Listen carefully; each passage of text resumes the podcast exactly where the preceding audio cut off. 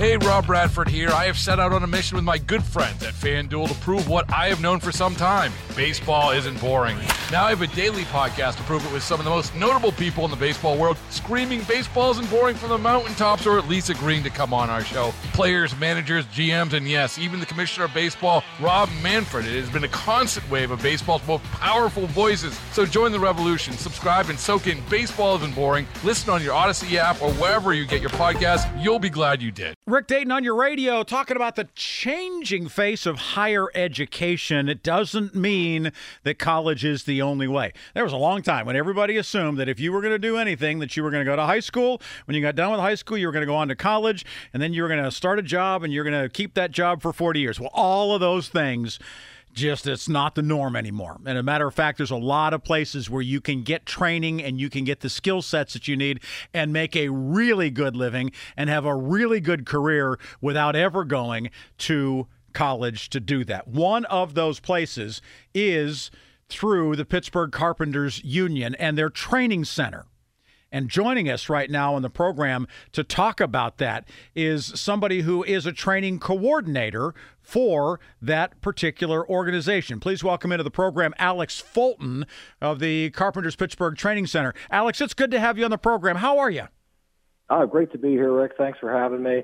Uh, very excited about everything going on here. You know what? I, I was a product of exactly what you're you're describing. When I was looking to what I was going to do after high school, I wanted to go into the Carpenters Union, and my parents said, "Absolutely not! You can't do that. You have to go to college." They said no. Uh, they said no, absolutely not.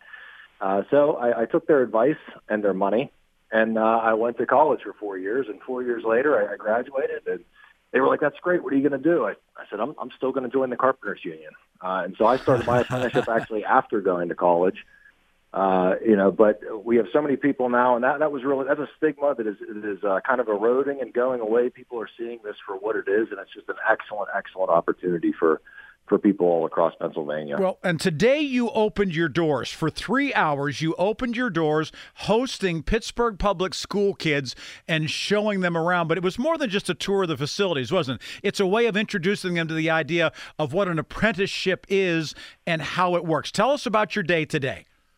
It, it was a fantastic day. We welcomed about 50 uh, young men and women from uh, three Pittsburgh City uh, public schools, Brashear, Westinghouse, and Carrick.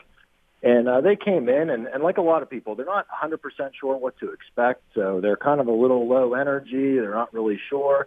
And then once we once they see that we're gonna we're getting them out into the shops, they're working with tools. They're working with the same tools that that, that our uh, journey people are working with out in the field. They're running screws in with screw guns. They're working on virtual welders for training. They're nailing two by fours together. And all of a sudden, that energy level just just starts going up, and, and people get excited. You know, they've spent so long in a classroom, and all of a sudden, when they get to go out and actually do something, the learning is hands on. They're building. Uh, it, it's really really exciting to see that that energy level just skyrockets. It was a, it was a fantastic event. It's important to point out here, Alex, that when we say Carpenters Union. I think that there is a bit of a misnomer that people hear carpenters and they're thinking, well, I know what that is. That's somebody who works with wood and, and they're going to make me a footstool for the family room and then they're going to work on putting together on the lathe, maybe turning some uh, some some pieces of pine and they're going to make some really nice spindles for the bookshelf and they're going to make something maybe uh, a, an end table that we can uh, put beside the bed. Uh, that is a one type of carpenter, but it's not the type of training that you do. So help people to understand the difference in terms of what happens within the carpenters union and the jobs that you're working on is different than what we think about in woodshop.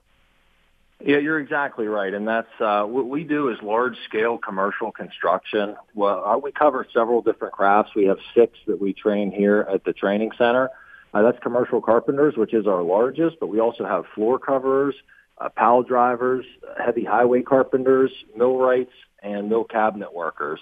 And all six of those kind of have their own apprenticeship. It's kind of like choosing a major in college. You're going to pick one of those six crafts, and, and you're going to specialize in that through your apprenticeship. You're going to take different classes. You're going to work in different places and really hone those skills uh, in one of those crafts. So yeah, it's it's it's different than what a lot of people think. It's not it's not home building really.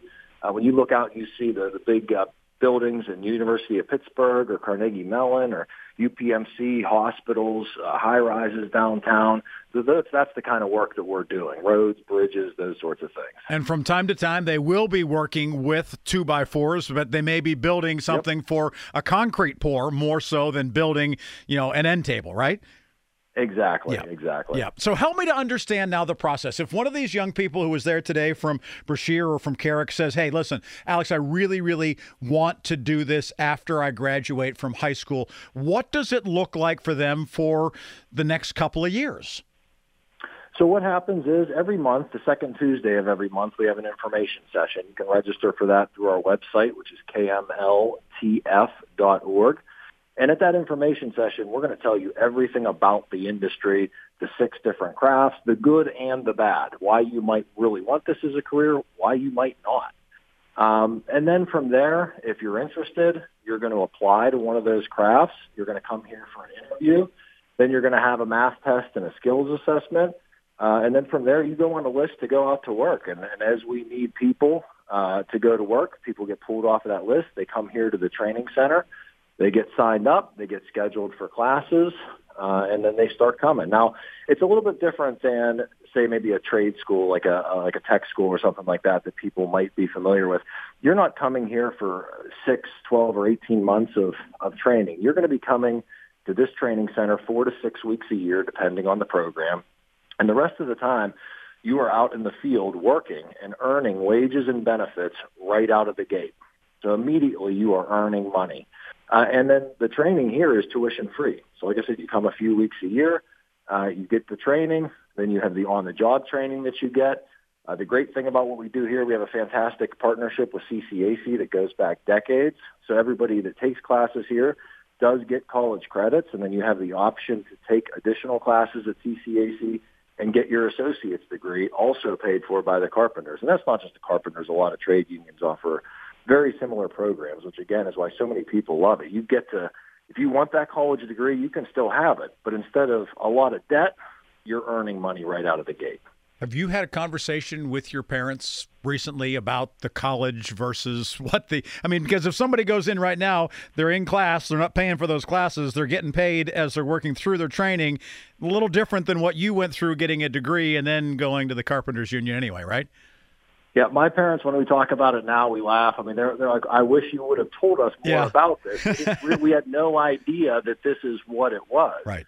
Uh, and again, that, that's been a, a process of years of a lot of people in, in a lot of the different building trades working together to kind of change that narrative, change that message. Uh, but it's getting out there, and it's, in a, it's a really exciting time. We have just so many people that are, are interested in coming through and looking at the program. A lot of great uh, apprentices starting out with us, starting that journey. And, uh, so it's it's fantastic. Give me an idea what they can make once they get through the training and they're actually uh, a member of the union. What kind of money are they making? So I'll start with commercial carpentry. That's kind of the, the middle of the road. Some are a little bit higher, some are a little bit lower. Uh, but as a first year apprentice, you're going to be coming in making about $21 an hour cash in your pocket. On top of that, you have your benefits, which are a medical uh, savings and annuity and a pension plan. And then every year, as you progress through that apprenticeship, you take your classes, you get your on-the-job hours that you need. You're getting a raise every single year, uh, between four, uh, about probably about four dollars an hour in your check, and then you know six dollars an hour or so total package. So somebody starting today, when they when they complete the program in four years, uh, is going to be making just over forty dollars an hour as a journey person, and then another twenty dollars an hour in benefits. So about a sixty dollar an hour total package uh, that you're looking at. Not a bad way to start, huh? Not a bad way to get started. And uh, again, no college loans that you're paying off either. None. Yeah, absolutely. Alex, thank you very much for uh, lining all this out for us and helping us to understand it. Glad that you had those 50 there, and we look forward to hearing from you more as another 50 and another 100 and another 200 come through your doors and, and take a look at what you're doing. Thank you for being here. Looking forward to it. Thanks, Rick. Again, the other way that you can get in touch if you want to know more is kmltf.org. KMLTF.org. Keystone Mountain Lakes, basically, is what that stands for, the Carpenters yep. Training Fund. That's how you can learn more about what they're doing. Alex, been great having him here and really, really appreciate that background. Baseball is in full swing. NBA playoffs are heating up, and your NFL team is gearing up for training camp. Listen to the latest on the teams you love here on the Odyssey app. The biggest sports radio stations in the country, providing unrivaled local coverage of their teams, all in one place. Exclusive interviews with players, coaches, and team executives, streaming live and always available on demand. Stay in the know with your favorite teams right here on the Odyssey app.